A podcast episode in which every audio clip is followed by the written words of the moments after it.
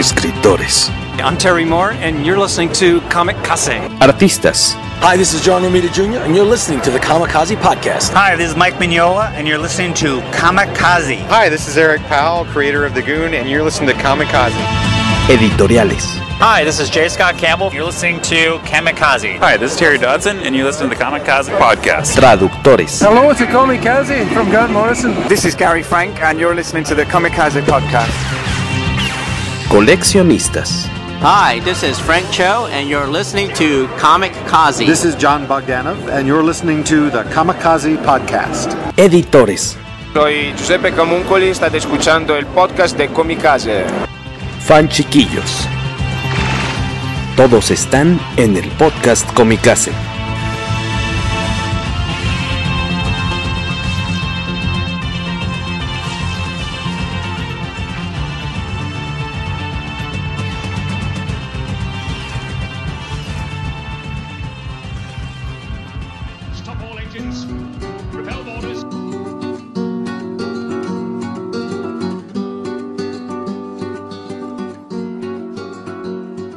Después de unas prolongadas vacaciones comicaseras, estamos de vuelta con el primer episodio del podcast Comicase de este año 2017, el episodio número 84.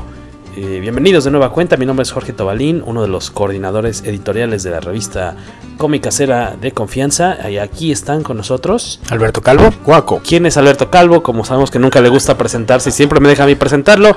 Sabemos que es traductor de cómics, este, sábelo todo comiquero, busca pleitos, patea pesebres y eh, también intérprete de artistas en la mole, coeditor del sitio lacovacha.mx.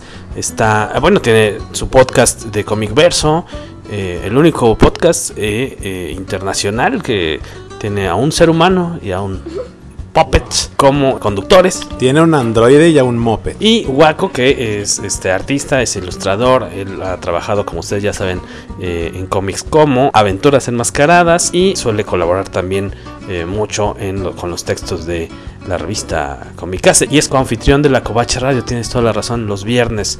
eh, allá, en la- allá para el, el programa comiquero favorito de los veladores y de los que no tienen mucha vida social, que es el grueso de los comiqueros. Entonces tienen una creciente audiencia. A Juan Velasco no le gusta ese comentario. ¿Por qué? ¿Qué dice Juan Velasco? El, el querido Juan Velasco. Ah, bueno, pero le mandamos saludos al buen Juan. Y hoy tenemos, creo que penosamente, siendo el, el episodio 84, creo que es la primera vez que tenemos una invitada en el episodio, porque siempre somos hombres, creo. ¿No? ¿Ya ha habido? Ah, Eli Salomón, Elizabeth Salomón. Ah, hace mucho tiempo. Eh, ah, bueno, Eva, editora de. en- Eva Campos, editora de Marvel Comics México. Pero eh, no habíamos tenido una artista. Ahora, este, ¿quién está con nosotros por acá hoy? Palmira Campaña. Que eh, seguramente ustedes la conocen, si han visitado la, la Mole Comic Con, la han visto eh, en pues, ya varias ediciones, llevas participando, ¿no? En el, en el Artist Alley desde el 2009. Seguramente vieron su stand el año pasado, el semestre pasado, porque era este que tenía un gran globo morado. Tres. Tres globos morados. muy- No, dos dorados. A ver, déjate, lo paso. Eran tres globos, uno dorado y dos negros. Y ella, bueno, es artista de cómic. Y eh, la próxima semana, a fines de la otra semana, pues la van a poder encontrar ahí en el Artist eh, Alley Stand 218. Y ahora viene a platicarnos porque eh, se acordarán que el semestre pasado hicimos una larguísima serie de episodios, como de 6 o 7 episodios de rumbo a la mole. Eh, en el que platicábamos de los invitados, eh, prácticamente nos fuimos uno por uno, por eso nos tardamos tantos programas en hacer ese repaso de, de artistas. Esta vez obviamente no nos va a dar tiempo porque faltan 10 días o algo así para la convención, pero pensando y coincidiendo con que ya viene la mole ahorita 17, 18 y 19 de marzo y ahí también pasen a visitar a, a Comicase, vamos a estar al ladito de nuestros amigos de Nostromo Ediciones, que son Santarriaga y este Valerio Vega. Ahí vamos a estar con, con ellos de vecinos. Pues pasen a saludarnos.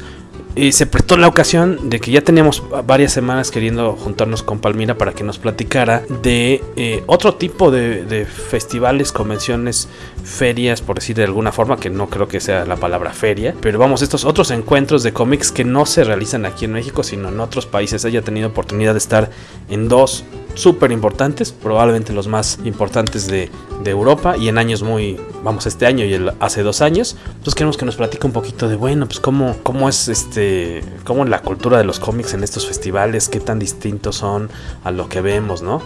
Y para empezar, pues yo creo que lo ideal sería que nos platicaras, este, primero, pues de tu primer viaje, ¿no? En este caso fue al Salón Internacional del Cómic en Barcelona, ¿no? Te paso el micrófono. Bueno, para el Salón del Cómic de Barcelona fui completamente por mi cuenta. Yo decidí ahorrar el dinero, este, buscar las posibilidades para poder ir, juntar páginas para tener un proyecto para presentar allá con las editoriales y conocer autores. Comentabas que bueno, hiciste llevaste trabajo arte, ¿no?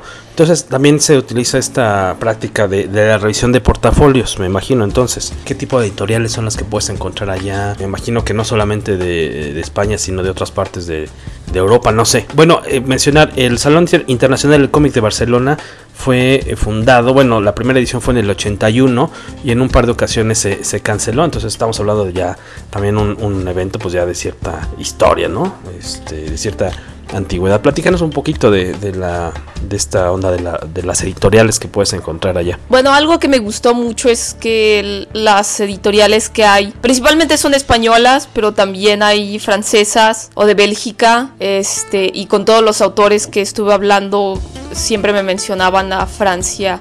Bélgica como un referente así importante de la cultura del cómic. Entonces podías encontrar, por ejemplo, editoriales como Dupuy o Dargo, que, este, que son los que publican a, pues ya los autores este, clásicos o más conocidos en Europa. Y de editoriales españolas podías encontrar eh, Editorial Norma, eh, D-Books, que es con quien publica este Tony Sandoval, y este y también Nasty Berry, que a mí me interesa más porque publica este tipo de historias más alternativas, vida cotidiana o este sobre narraciones históricas. Beto Calvo, este qué inquietud tienes al respecto de, de el festival, bueno, más bien del salón de, de, Barcelona. ¿Alguna vez se te ha ocurrido o te ha llamado la atención lanzarte a uno de estos festivales en Europa o te quedas de este lado? O lo tuyo la TNT.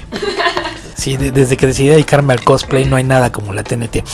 No, a mí lo que llama la, la atención, mencionas la, la editorial, creo que es algo que, que, quien quiera que tenga un tiempo en el medio tiene una noción de que el, el, material que se publica en Europa es muy diferente a lo que tenemos generalmente de, de la industria norteamericana o, o, incluso el producto nacional, que, que, en nuestro caso creo que es muy extraño, porque creo que es como un, una extraña mezcla en, entre las dos influencias, ¿no? Lo, lo, que viene de Europa con un poquito de manga y, y el cómic americano. Pero como autor o como artista, qué tan diferente es el, el, público, la convivencia con la gente, qué es lo que va a hacer la gente a los eventos. Porque digo, yo visualizo un festival en Europa y no imagino que haya cosplayers circulando por los pasillos tomando fotos con los autores. ¿Qué, qué tan diferente es la, la experiencia para, para alguien como asistente a estos eventos? Imagino que en lugar de cosplayers hay personas, eh, meseros con bandejas de charolas de quesos o algo así. Bueno, acerca de la convivencia con los autores, a mí me pareció este muy agradable porque puedes convivir directamente con los artistas, todos tienen un horario donde puedes llegar y este hablar con él, quedarte ahí hablando. Creo que la mayor diferencia allá es que absolutamente todos en Europa te hacen un dibujito y realmente así muy bien elaborado. Acerca de, las diferencias es bastante curioso porque esa es como la principal diferencia que noté entre el Salón del Cómic de Barcelona y el Festival de Angoulême. En el Salón del Cómic como que están tratando de llamar otro tipo de, de gente. Ha, había una exposición, por ejemplo, que a mí me interesó mucho porque te, tenía los este, las figuras que utilizaron para las películas de Guillermo del Toro, del laberinto del fauno. Ah, los props. Sí eran como todas estas figuras de silicón que utilizaron en, en, la peli en las películas. Eso estaba muy impresionante. Creo que estaba ad hoc. Pero también tenían cosas de Game of Thrones y tenían este videojuegos y tenían cosplayers. En cambio, ya en el Festival de Angoulême era completamente dedicado a los cómics. O sea, entonces, bueno, hay que mencionar, por ejemplo, el Salón Internacional del Cómic en Barcelona se realiza en mayo, por lo que veo. Son tres, abril, mayo, dice Palmira, son tres días de actividades. Yo, yo creí que era... Ah, bueno, por ejemplo, es que el año pasado, tienes toda la razón, fue 5, 6, 7 y 8, fueron 4 días en, en 2016, la edición 34, Que me imagino que esta que viene se pondrá muy. Tendrá algo especial por ser la número 35. Eh, un número bonito para celebrar. Este, pero entonces por lo que dices, eh, a ese festival solamente se ha acudido una vez. Entonces, este, pero yo me imaginaría que en ediciones anteriores siempre fue mucho más.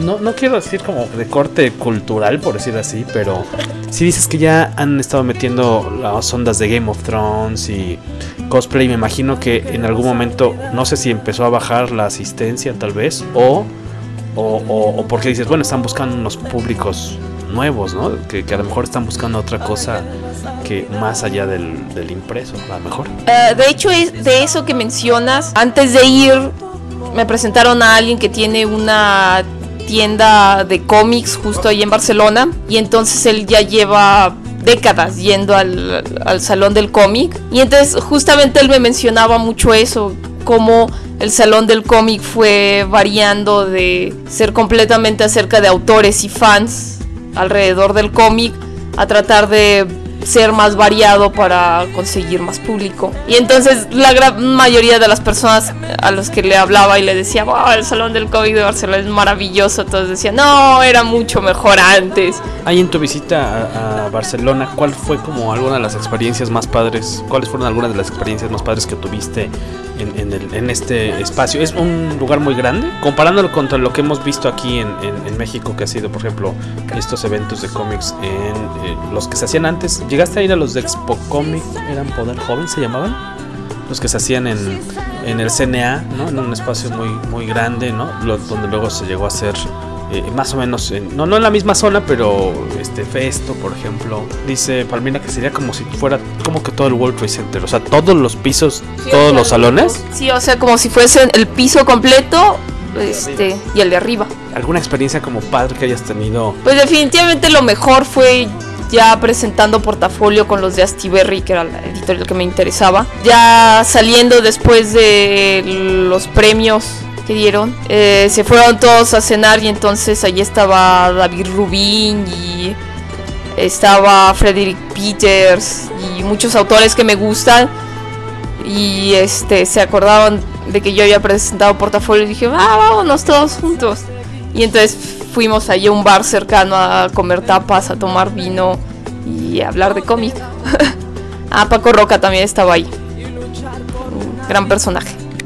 Cuando, cuando, visitaste cuando visitaste el festival, este fue por medio te acreditaste de algún modo, fuiste como público, este es muy caro acá su o sea, echándole numeritos, si nosotros quisiéramos irnos de vagos al salón del cómic de Barcelona, como cuánto nos podría salir el, el chistecín y no sé qué tan cara crees o, percibes que era la entrada al evento. Este, bueno, yo fui así uh, con la idea de ir completamente fan. Yo ya había visto en la página que la entrada costaba 7 euros la entrada. En aquel entonces estaba más barato el euro. Y el boleto de avión así en el 2015 me salió en 13 mil pesos. Uh, ahorita ya el euro está mucho más caro. Entonces, pues ya no sería lo, mismo. Yo creo que a Barcelona probablemente estaría en unos 20 mil pesos ahorita. Este. Y bueno, la entrada en 7 euros. Pero justamente a mí como me presentaron esta persona me dijeron, ah, sí, así como si nada, este, te damos una pulsera y puedes entrar gratis todos los días. Uh, tuve esa suerte. Y este, ¿qué más? Bueno, yo encontré hospedaje en un hostel, entonces tampoco me salió caro. Uh, en general, del presupuesto que tenía, me alcanzó mucho más para comprar un montón de cómics. Entonces ahora sí que te encontraste con un evento que a pesar de que se ha ido pues modificando, ¿no? Este, a, actualizando o acomodando a las nuevas épocas, está bastante vivo. O sea, no viste un evento en decadencia, ¿no? Un, que, que, que, que, bueno, ¿no? Porque para quienes tengan todavía como la curiosidad de ir, pues saber que a lo mejor si no es bien su... Si bien no se trata que esté ahorita en su edad de oro, el, en su época de oro el, el, el salón, pero se encuentra en buen estado de salud entonces, ¿no? Este, de lo que viste en ese evento en particular, ¿qué tipo de prácticas te gustaría ver replicadas en, en los eventos que se hacen en México? ¿Qué, ¿Qué, cosas están padres? Por ejemplo, mencionabas esto de los autores que te, que te hacen un sketch, un dibujo muy bien hechecito a, a medio mundo, ¿no? A, prácticamente al que se le ponga enfrente. ¿Qué tipo de cosas de ese eh, de esa actividad en especial te gustaría ver acá? Creo que tiene que ver más con la convivencia no solo entre el autor y este y los fans, sino que también entre los autores se notaba así como mucho este compañerismo. Uh, muchos mencionaban que incluso les parecía que nada más regresaban al salón del cómic para poder ver a sus amigos y poder charlar y irse en las noches a tomarse unos vinos. este creo que otro aspecto que me gustó mucho fue fueron los premios que dan. Eh, son variados y este son diferentes categorías y mm, también da lugar a una bonita convivencia entre los mismos autores. Tocando el tema de los premios, aquí lo estoy leyendo, hay por lo menos como 10, 11 distintos, bueno, categorías. Premio a la mejor obra de autor español, premio al autor revelación, el Gran Premio del Salón, el de Mejor Obra Extranjera publicada en España, está padre al Mejor Fanzine, al Mejor Guión, Mejor Revista, Mejor Dibujo, el Premio de la Divulgación, Premio a la Librería Especializada, que eso también está genial, y a la Mejor Película basada en un cómic, o sea, está bastante amplio, ¿no? Para todo el tipo de, de, criterios y gustos. Que de entrada nos dejan claro que tienen un medio y una industria mucho más sanos que el que tenemos en México. Porque si, si quisieras aquí hablar de fanzines, pues realmente no, no, no, los hay más allá de los de fotocopias de, de 25 o 50 que reparten en algunos eventos. Librerías especializadas, las cuentas con una mano en la Ciudad de México.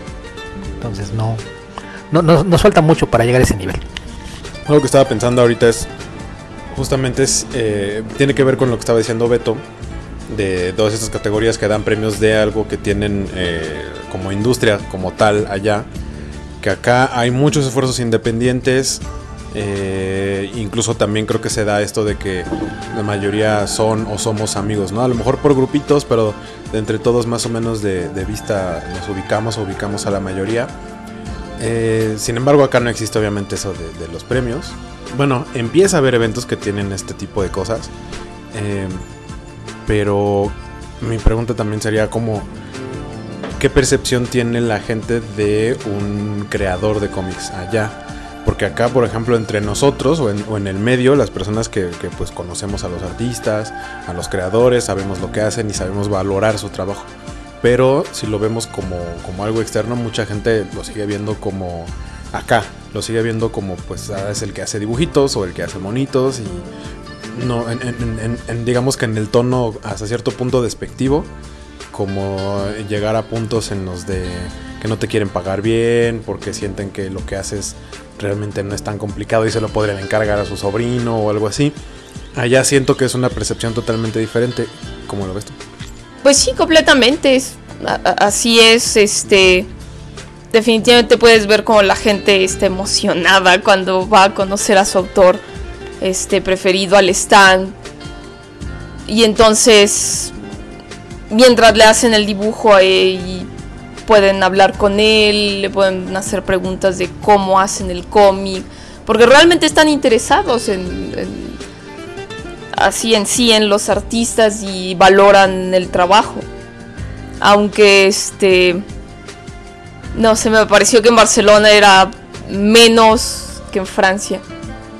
Y antes de irnos a un cómic cancionero, el corte musical, vamos a, a pues leer el par de saludillos que por ahí nos dejaron eh, la gente que se acuerda que grabamos un podcast.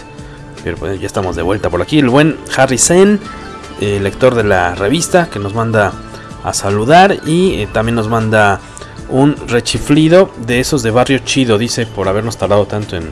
Pero eran vacaciones, Harry. Agárralo por el lado eh, amable. Y que se espera, que él espera ver un nuevo número de Comicase en la mole. Y también Luis Leal, que el, buen Luis trabaja allá en la tienda de Planet Comics, allá con el buen Amilcar, también nos manda a saludar. Que, qué bien que regresamos. Saludos, dice mis estimados Luis Leal. Saluden ahí también al buen Amilcar, pasen a, a consumir buen cómic ahí en... ¿Qué viene siendo patriotismo? Esquina con Tintoretto, muy cerquita de Metro San Antonio, caminando unas tres cuadras más o menos. Una zona muy simpática. Y pasen ahí, una de las tiendas más, más antiguas de la Ciudad de México. Y creo por ahí también en Twitter nos mandaban saludos, pero en lo que los encuentro, Waco nos va a mandar a una canción, creo, o Beto. Eh, si ustedes han estado viendo, obviamente ya vieron muchos de ustedes Logan, habrán visto que había una canción que se eh, ahorita se volvió de nueva cuenta muy popular porque venía acompañando el tráiler, el último tráiler, ¿no? De, de, Logan antes de su estreno. Así es, se trata de, de, un cover de una canción original de Nine Inch Nails en la versión de Johnny Cash que le dio nueva vida a esta canción. Se trata de Heart.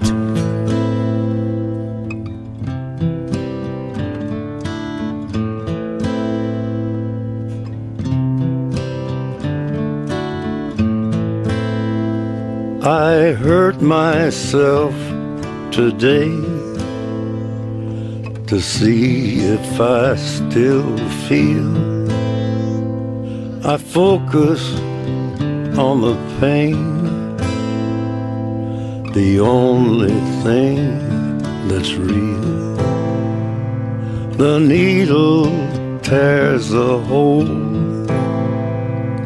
the old familiar sting.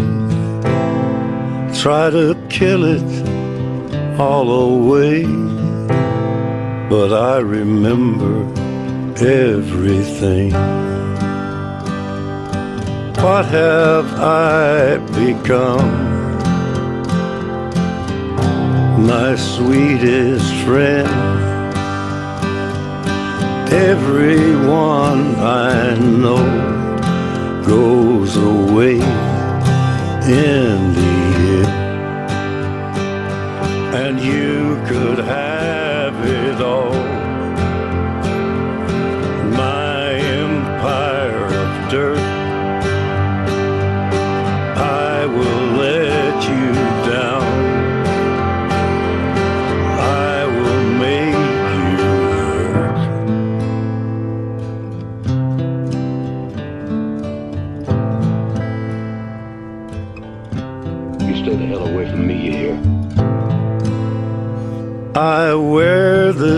crown of thorns upon my liar's chair,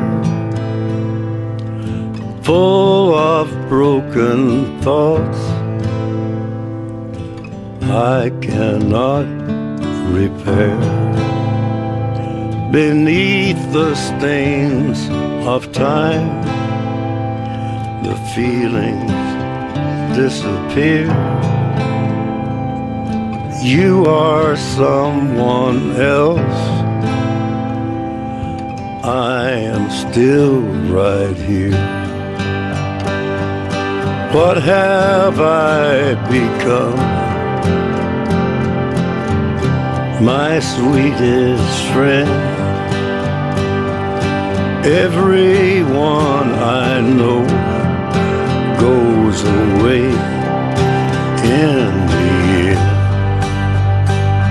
And you could have it all.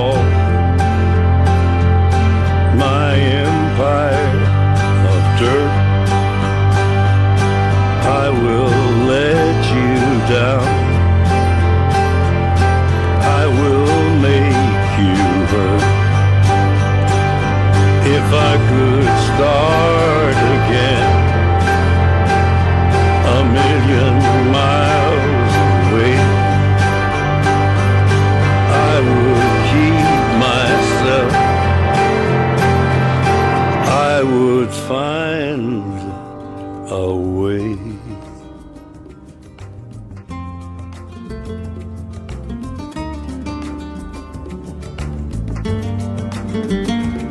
Y ya estamos de vuelta, eso fue Hort con Johnny Cash, el hombre de negro. Ya luego platicaremos, si quieren. Bueno, no, es que Palmira no la ha visto, entonces no. Y Beto tampoco. Beto que vive en una cueva como el Crypt Keeper. Pues dice que lleva todo el año. Así, lo que nos hemos tardado nosotros en hacer podcast, él se ha tardado sin ir al cine. O sea, ¿qué es más triste en esta vida? ¿Vivir sin cine o sin podcast de Comicase? Creo que vivir sin cine, obviamente. Este nos manda saludo Hot Tamales, que tiene una pregunta muy buena para Beto al rato. Que pregunta que sí, y, creo que también para, para la señorita Palmira, porque ya es fan, tengo entendido. Hot Tamales, que es M, en, en Twitter es eh, M. Mr. Cosan, no sé si es MR, ¿es MR? MR Cosan, pregunta que si Will Eisner sí es bueno. Eh, ah, bueno, porque se está cumpliendo. Hoy que estamos grabando es el aniversario número 100, tal cual, ¿verdad? De su nacimiento. One Shot Comics, que es eh, los One Shot en Twitter, nos manda también eh, saludo el buen Willy, ¿no? Que era de los fundadores de, de esta tienda de cómics em, de Anti-Hero. Eh, ahora tiene su canal de reseñas de cómics, One Shot Comics. Eh, Rainy Gami también nos manda. Bueno, saludos. Más bien, él estaba opinando de la portada de Vampirella que hoy este, ya llegó. Bueno, ya existe impresa esta edición especial de Adam Hughes para la mole. El buen Mario Cárdenas de Arcángel en Twitter también nos manda eh, saludos a todos los chavales. Y apenitas así como derrapando, llegó Avisai-Bep eh, a pedir su saludo desde el Twitter con mi casero. Pues muchas gracias por estar al tanto. Esperamos que sea de su agrado este programete dedicado a, las, a los festivales. Bueno, no, no en general, sino a dos festivales a los que ha podido ir la señorita Palmira. Eso en, en la primera mitad del programa nos platicó de su visita al de Barcelona hace dos años. Y a penititas casi casi va desempacando. Que habrá regresado hace como un mes más o menos. Mes y medio, ¿no? Más o menos. Eh, eh, fue al festival de igual de, historieta de cómic, bueno, de band de cine de eh, Angulem o Angulema, como le quieran decir ustedes. Pues platícanos este cómo estuvo la visita, también se te ocurrió, dijiste, este está en mi bucket list y tengo que ir a estos festivales y este es el que sigue. ¿Cómo decidiste? ¿Quién te animó a ir para allá? Ah, bueno, ahí sí estuvo increíble. Porque eh, yo colaboré con una editorial este, francesa que se llama Editions eh, Flaubert o algo así. No se preocupen. Estando allí en Francia me dijeron que nadie sabe cómo pronunciarlo, entonces es algo así. Con ellos hice una antología que se llama La familia mexicana, La familia mexicana. Y entonces sacaron para las ferias del libro aquí en México eh, unas ediciones, pero la idea era sacarla ya en, Francia con unas 500 ediciones. Esta edición o algo así es FLBLB. Al parecer es una onomatopeya, entonces este ellos pues ya sacaron el tiraje completo en, en Francia. Am, pero yo decidí ir a la feria de Guadalajara a finales del año para vender mis cómics. Entonces tuve la oportunidad de estar firmando autógrafos también con ellos, con ese editorial en el stand de Francia y este y también acompañarlos a los eventos que ellos tenían ahí planeados porque uno de sus autores publicó aquí en México. Ah, y entonces ahí surgió, me dijeron, hacemos una invitación abierta a los autores que participaron en la antología. Les podemos dar acreditación, firmarían autógrafos, les podemos dar hospedaje y el boleto de tren, pero no, no les pagaríamos el boleto de avión. Si, si gustan ir, eh, ya eso tendría que ir por su cuenta. Y bueno, que sí, ya estaba mucho más caro el boleto de avión, me pareció una oportunidad única. Entonces decidí tomar la invitación y ir al festival de Angoulême.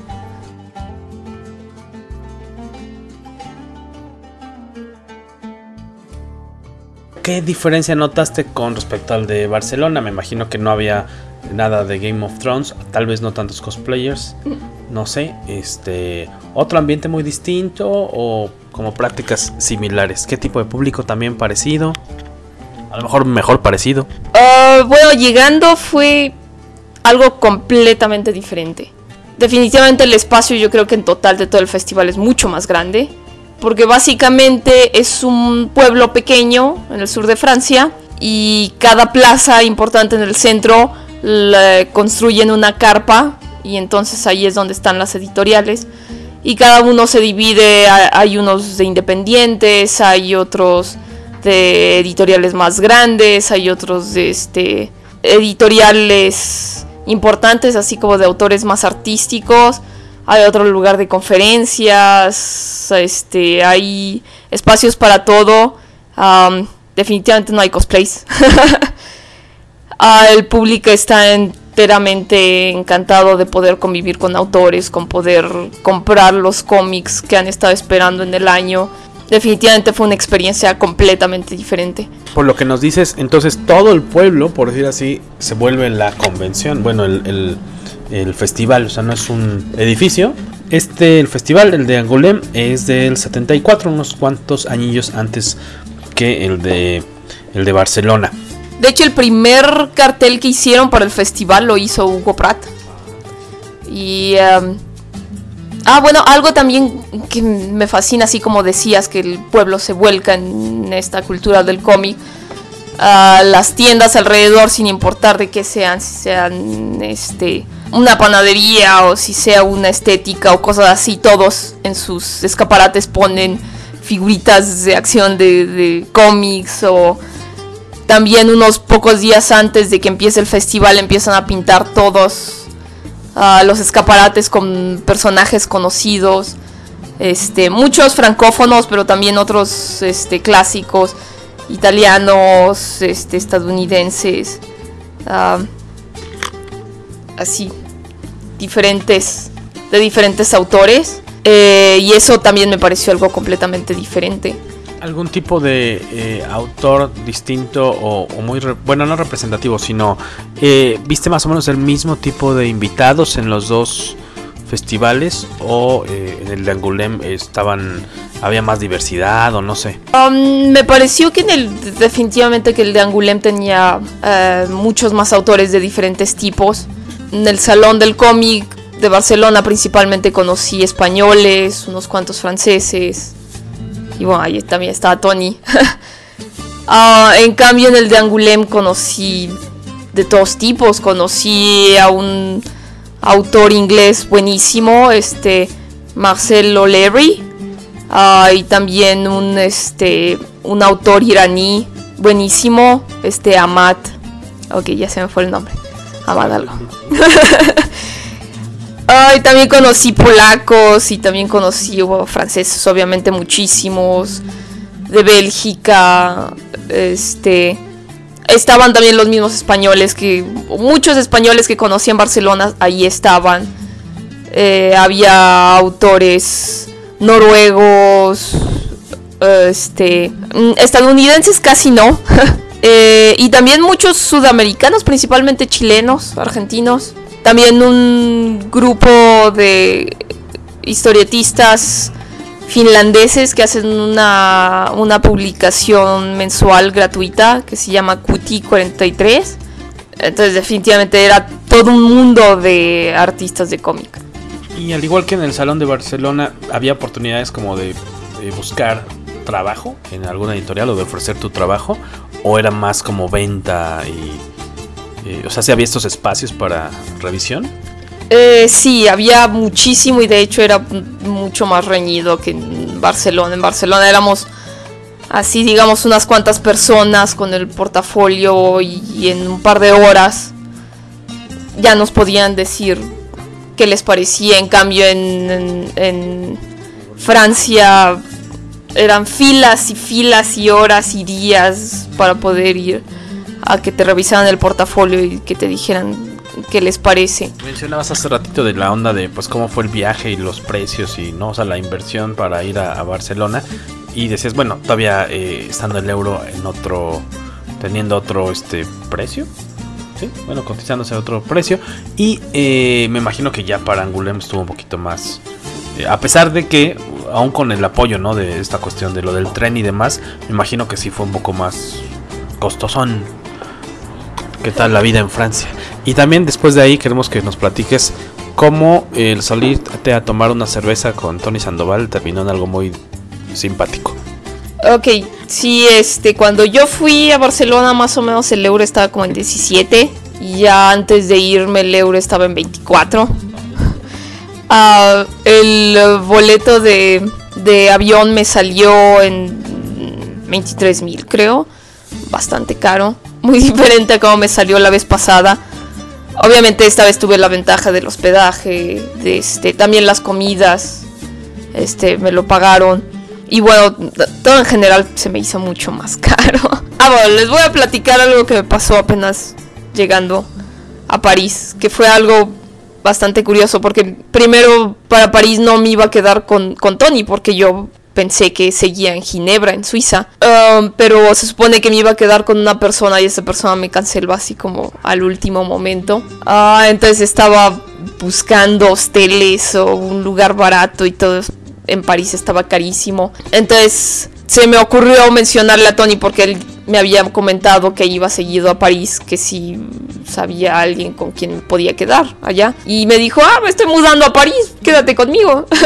Entonces quedó bien, llegué ese día, eh, ahí pasé la noche, al día siguiente fuimos a comer unos kebabs y después dijo, ah, quedé de irme a tomar unas cervezas con un amigo español. Entonces le dijo, ah, está bien, pues vamos. Y entonces llegó y nos saludó. Me dijo que se llamaba Juanjo, una persona bastante simpática. Y hubo un punto en el que, en el que, uh, se me olvidó cómo se llamaba, entonces le pregunté y me dijo, ah, me llamo Juanjo, así de Juan José, nada más que lo junto. Y dije, ah, sí, ya he conocido gente que hace eso con los nombres. Y entonces este Tony se rió y me dijo, ¿conoces el cómic de Black Ah, sí, por supuesto. Él es el autor, él es el dibujante del cómic de Black Y yo sigo, ¡Oh, Juanjo Guarnido. y ya nada más penosamente le dije, ah, me gusta mucho tu cómic. y él así como, ah, gracias. y ya seguimos hablando, que fue algo, algo extraño. Ya estaba así como familiarizado hablando con él y de repente salió a ser uno de mis grandes ídolos. ¿Qué otra cosa rescatar eh, del eh, Festival de Angoulême? De plano, por lo que nos dices, si uno pudiera ir, no sé si como si haya una diferencia, dijeras, bueno, es que si eres fan y vas a comprar cómics, pues vete a lo mejor a la de Barcelona porque pues, no vas a tener que recorrer todo el pueblo para comprar lo que quieres, por decir, y porque Angoulême pues, te va a salir más caro. Pero si eres artista, pues a lo mejor en verdad, pues por el ambiente y lo demás, mejor ahórrale más y vete a Angoulême. O sea, como, como igual que como nos decías hace, ratito del de Barcelona, de Angoulême, ¿qué es lo que te gustaría ver replicado en, México? Y cómo, cómo balanceas estas dos experiencias, ¿no? ¿Qué es lo más padre de una y de la otra? Bueno, honestamente yo creo que tanto como fan como autor, eh, el Festival de Angoulême es mucho mejor. Eh, justo como preguntaba Guaco acerca de cómo yo veía al público este, ante los artistas, definitivamente en Francia respetan muchísimo a los artistas. Es realmente un trabajo bien pagado, un trabajo donde este, la gente respeta mucho eh, lo que los autores hacen. Pero hay un gran problema con eso. Definitivamente no valdría tanto la pena ir a Angoulême si no sabes francés. Está muy volcado en el idioma. Necesitas saber al menos un básico para poderte mover en, la, en el pequeño pueblo.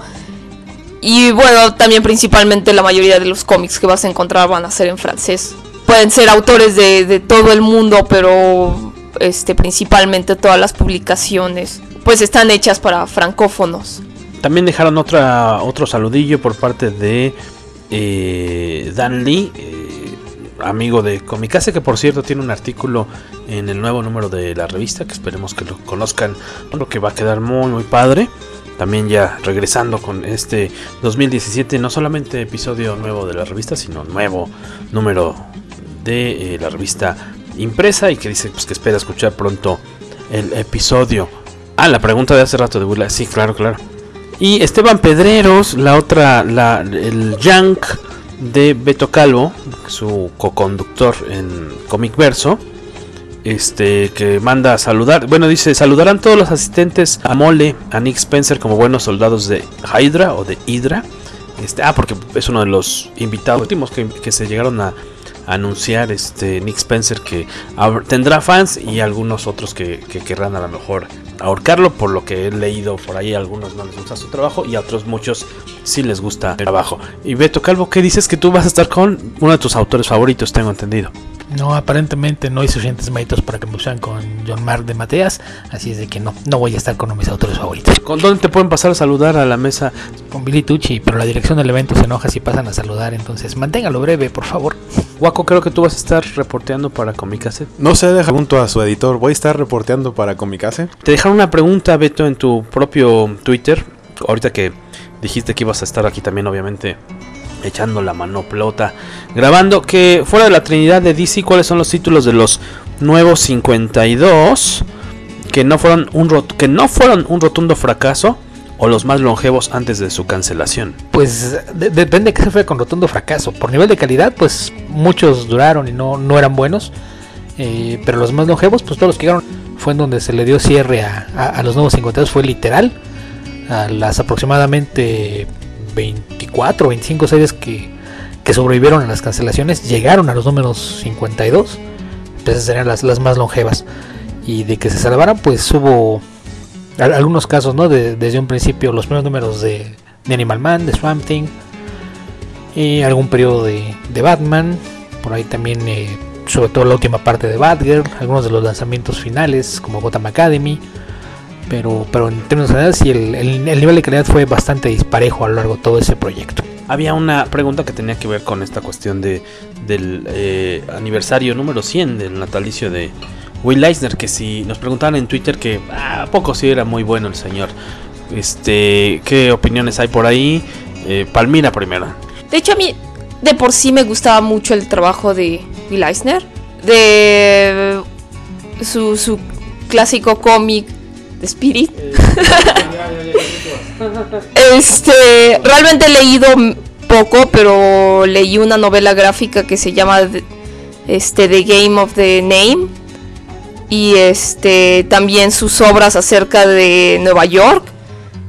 Y yo creo que principalmente su obra o, más bien el valor de su obra es que era un narrador espectacular era bastante claro y preciso, pero también hacía la historia con sustancia interesante. Uh, principalmente yo veía eso, pero justamente tanto en el Salón del Cómic de Barcelona como en Angulem eh, tuvieron exposiciones conmemorando este, a Will Eisner. Y entonces ahí realmente pude ver las páginas originales en, Barcelona principalmente las páginas originales de The Spirit, pero en Angulem tenían toda una retrospectiva de su obra desde antes de The Spirit, sus páginas desde los años 30. Este. Todo. Ah, las, las, páginas son así como tan perfeccionistas. Ah, una línea muy clara, pero aún así eh, se notaba así que utilizaba mucho corregir pequeñas partes porque eh, me imagino que era así como muy perfeccionista y quería que saliera toda la página completamente perfecta. A mí lo que siempre me llamó la atención de su era la, calidad de, su manejo de la perspectiva para cada profundidad. Yo creo que muy pocos artistas lograban hacer que una historia en la que te, te ponía un edificio de apartamentos en un callejón tuviera la sensación de estar en ese callejón. Y esto era por el uso tanto de la perspectiva como de, la luz y sombra. Yo creo que cuando él vino a México hace aproximadamente 20 años, en su conferencia algo que le preguntaban, que, que por qué utilizaba una luz con, con, tan alto contraste, que no era algo, algo habitual. Dice, pues es que si ustedes hubieran vivido en las mismas zonas de Nueva York donde yo viví, esa es exactamente la forma en la que se comportaba la luz. Yo dibujaba lo que yo veía. Y, creo que eso es uno de los aspectos más interesantes de su trabajo, ¿no? Ese aire naturalista que tiene todo lo, que hacía, porque siempre encontraba la, forma de que no importaba de qué tratara la historia, tuviera un, enfoque muy humano. Sus historias de, Nueva York, como menciona Palmira, generalmente son de, los barrios bajos, la convivencia entre la, la gente que vivía en ciertos vecindarios, y, y, siempre era de una forma que la ciudad misma se convirtió en uno de los personajes de, de la obra. Eh, tal vez no, no sean cómics que pudieran ser de, del gusto de, de todo mundo. Yo en particular sé por ahí de un autor de novelas gráficas aquí que dice, pues a mí yo por más que le busco no encontrar una novela gráfica suya que me parezca buena. Digo, cada quien. Eh, Beth, saludos si nos está escuchando. Dice que no, no una sola buena novela gráfica de, de Eisner. No sé entonces qué, qué, qué, es lo que él pretende. Con, siendo que se básicamente a lo mismo. Pero sí, va, si, si, están buscando historias de, de aventuras y, y, ficción y demás, pues no, tal vez no, no sea lo suyo. Pero si lo que quieren son historias humanas, todos sus trabajos eh, históricos, las retrospectivas de, de, Vietnam, por ejemplo, las historias de Nueva York son, son muy buenas. Y tiene por ahí unas adaptaciones de fábulas infantiles y de cuentos que también son muy, muy bonitas. La verdad es que, que vale mucho la pena. Por ahí en, la Covacha teníamos una, una galería con, con, algunos ejemplos de su trabajo, más allá de The Spirit, que es lo, que la mayoría de la gente conoce. Y también tenemos por ahí una galería de homenajes hechos por artistas mexicanos. Entonces podría ser un, buen principio que le, echaran un vistazo a su trabajo antes de embarcarse a leer algo. Para los que no quieran quedarse eh, en lo de la lectura, sí. En la práctica también pues, está su serie de, de libros, manuales eh, de cómo entrarle a la, a la hechura ¿no? de, del cómic, que son unos librotes padrísimos. Ahora sí que yo creo que no dejan este, sin, sin abordar ningún detalle ¿no? de cómo se crean los cómics. Este, se consiguen pues, relativamente fácil eh, porque han sido también editados en, en, España y los puedes conseguir aquí en, en librerías en, en, México. No me acuerdo si era Norma o qué editorial lo, los tiene. Son tres, ¿no? Básicamente. Son tres y si, si no, bueno, no creo que estén muy baratos tampoco, pero si ustedes, los que nos escuchan del DF, tienen la curiosidad, en más de una biblioteca de prestigio, biblioteca, no dije librería, podrán encontrarlos. Por ejemplo, seguramente los tienen todavía ahí en la biblioteca central de la, de la UNAM.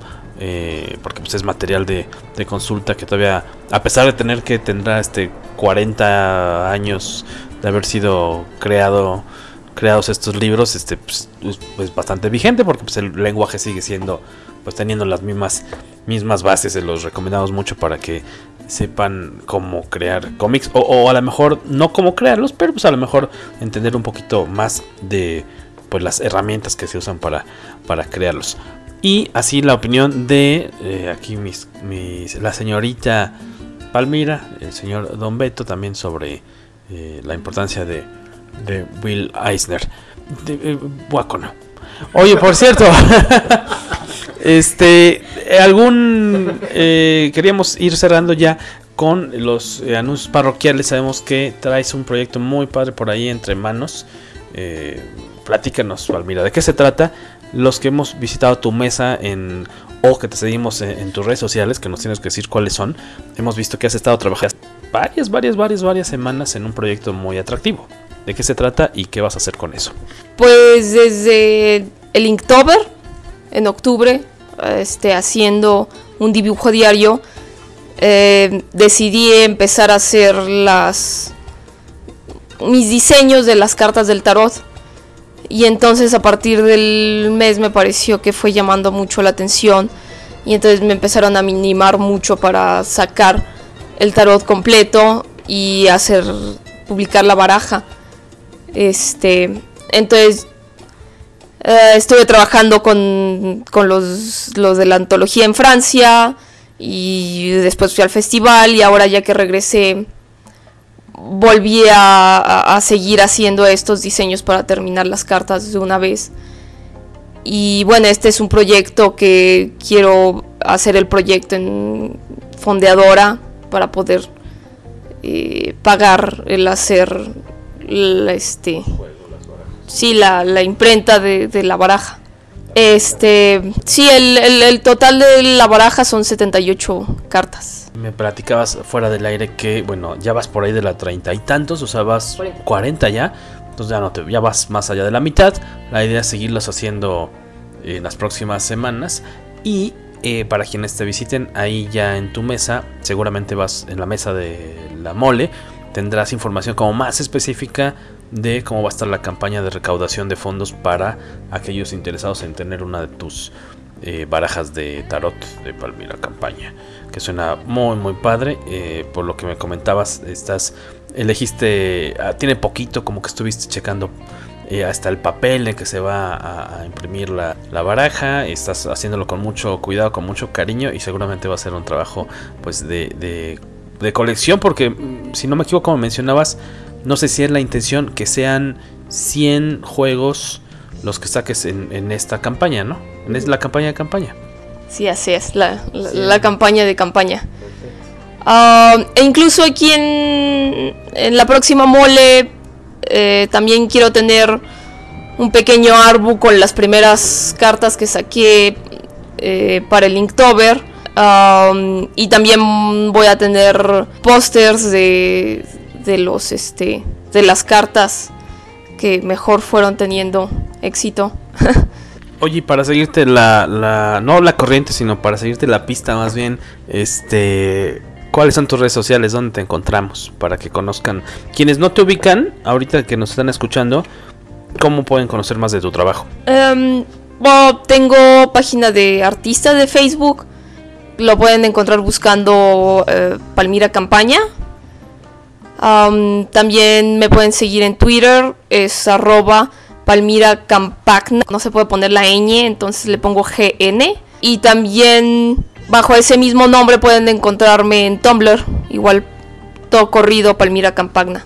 Fabuloso. Bueno, pues ya saben. ¿Y usted, señorito Guaco, señor Beto, algún aviso por ahí interesante? Ah, bueno, nosotros que, como Comicasa, que también Beto y, y Guaco son parte del proyecto desde hace muchos años, eh, invitarlos porque pues no habíamos tenido podcast. Por favor, pues pasen, si viven en el DF y, viven y, andan a patita y en metro, pasen a Metro Hidalgo, ¿no? A ver junto a las taquillas que están cerca del Rock Show, las de la línea verde eh, al ladito, prácticamente unos pasos apenas de las taquillas, verán estas vitrinas que fueron relativamente hace poco tiempo, eh, no remodeladas, recuperadas, reacondicionadas, y ahí está buena buena parte, un 80-90% de eh, Calimanías, esta exposición que montamos en diciembre del 2015 para Amanecer 2016.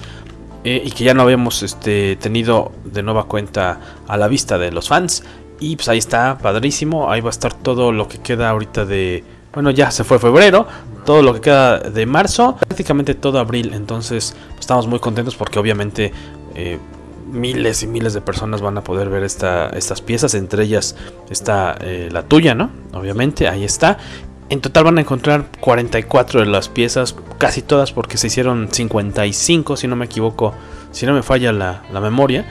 Este, y van a, yo creo que se van a pasar un, buen rato ahí pasando por el metro en cualquier eh, momento. Así que aprovechen y pasen la voz de que está ahí Calimanías de vuelta. Vayan a Calimanías. Ah, ahí está. También hay una pieza mía ahí. Y aparte, los que hice son como para dar la bienvenida que hasta donde sé también están ahí expuestos, yo no he tenido chance de pasar.